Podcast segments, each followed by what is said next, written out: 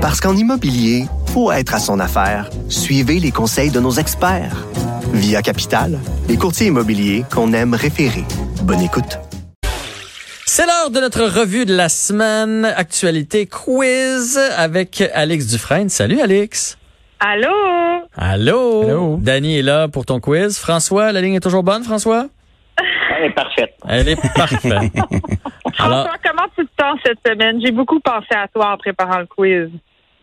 Écoute, je me sens bien. euh, j'ai bien dormi. J'ai pris mes légumes. Un jus vert. un jus de kale.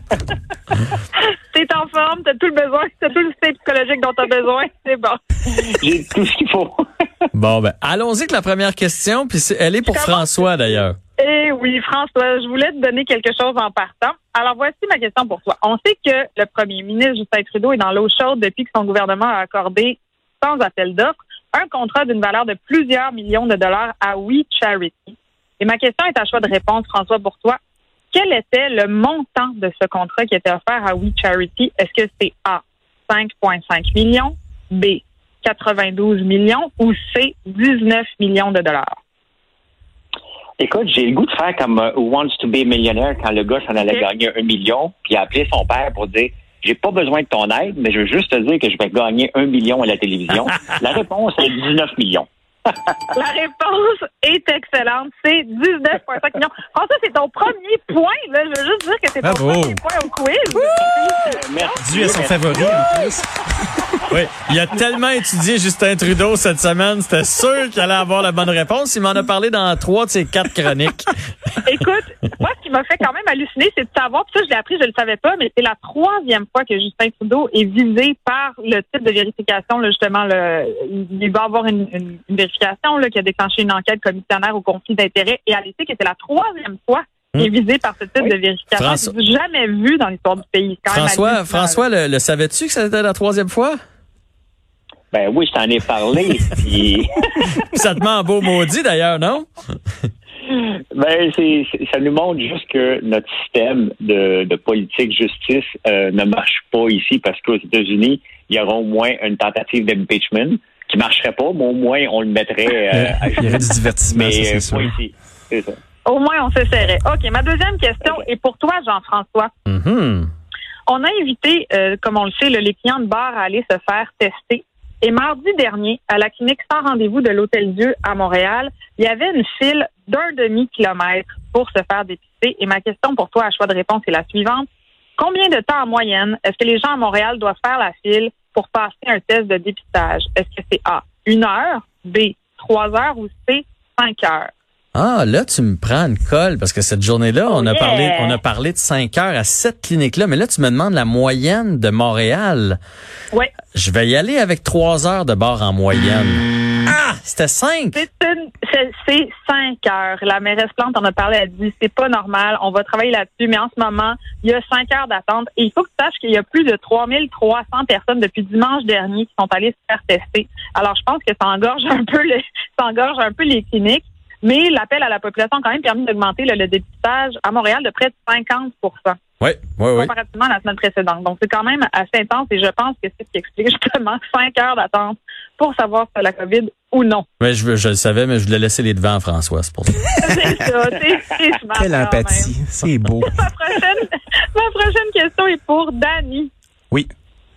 C'est une question culinaire, Dani, juste pour toi. Elle est très élégante. Euh, Je ne sais pas si tu es au Mhm. courant, mais euh, on a fait une découverte très importante dans le domaine de la gastronomie. On a découvert que les champions du gobage de hot dog euh, connaîtront désormais des limites. On a déterminé le nombre maximum qu'un humain peut avaler en 10 minutes. Et Ah, ma question, ouais. Et ma question, Dani, pour toi, est combien de hot dogs un être humain peut-il avaler au maximum en 10 minutes? Et là, Dani, tu n'auras pas de choix de réponse. Parce que euh, tu es tellement bon que Mm. je veux donner une chance au gars, mais aussi, on, je pense que tu es capable d'essayer d'estimer combien de hot dogs un homme peut manger ou une femme en, quatre- en 10 minutes. Ben, j'ai un chiffre qui m'arrive en tête, là. euh, probablement un hommage à Bob Gainey, là. Ce serait 23. 23, t'es Mm. En dessous du nombre. Est-ce que tu veux te réessayer pour une autre tentative? OK. euh, 46? T'es loin. T'es loin. T'es loin. 46? Non. C'est 84. Jésus-Christ. Pourquoi tu me l'as pas demandé? Je le savais, moi. Hélas. Je voulais répondre? J'aurais donc dû. Euh, François, un choucale, un hot dog, un choucale, un hot dog. Ça descend bien. jeûnes, en fait, depuis tout ce temps-là. Il y a un professeur de physiologie qui est un spécialiste des performances sportives qui s'est demandé un jour si les modèles élaborés pour les compétitions d'athlétisme pouvaient aussi s'appliquer à la compétition d'ingestion de hot dog, hein, parce que c'est quand même une compétition. Il y en a une qui date de plus de 100 ans à New York, les fameux hot dog Nathan's. Et Oui. ils ont remarqué Nathan's. que les records d'ingestion de hot dog se sont améliorés de près de 700 au fil des ans. C'est quand même Oui. énorme là, comparé à n'importe quel événement sportif. Mais là, ils ont euh, ils ont vraiment euh, déterminé que c'était 84. Ça se rendrait pas plus loin que ça. Mais est-ce que c'est bien beau de les manger, ces hot dogs-là, mais est-ce qu'il faut les garder? Tu vois ce que je veux dire? Parce que c'est quand même du hot dog, c'est un chaud temps, là. J'imagine qu'en coulisses, ça doit pas être beau à voir. Non, ça doit être euh, mot-clé, hashtag projectile. Voilà. Je pourrais vous venir avec la réponse qu'il faut que tu les gardes, mais moi, je pense qu'il faut que tu les gardes, oui. En Ah effet. ouais. C'est- beau, là. Ça fait partie du défi. faut pas juste les mettre dans sa bouche. OK. J'ai une question. J'ai une, une question qui est pour tout le monde. Oh. Donc, c'est le premier qui répond, en fait, et euh, j'ai hâte d'avoir euh, vos hypothèses. Il y a une agricultrice expérimentale qui s'appelle Véronique Lemieux, qui cultive des vignobles dans un endroit insolite au Québec.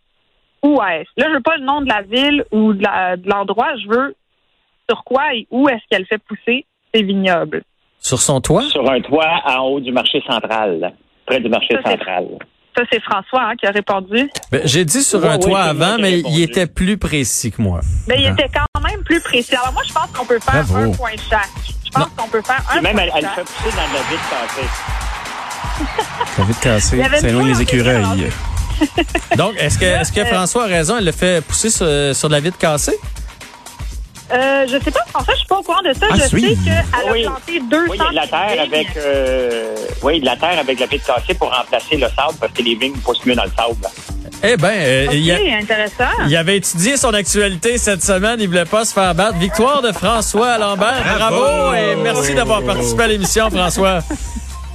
Ben écoute, ça, ça prouve quelque chose, hein? J'ai une mémoire à court terme. La mémoire à long terme, je l'ai pas. Bon week-end à toi, bon week-end Danny. Merci beaucoup Alex, bon week-end à toi aussi. Merci à Julien, Fred, Alex et euh, Joanie, ainsi que tous mes collaborateurs. Bon week-end à vous, bonnes vacances de la construction. Soyez prudents sur les routes. On se retrouve lundi.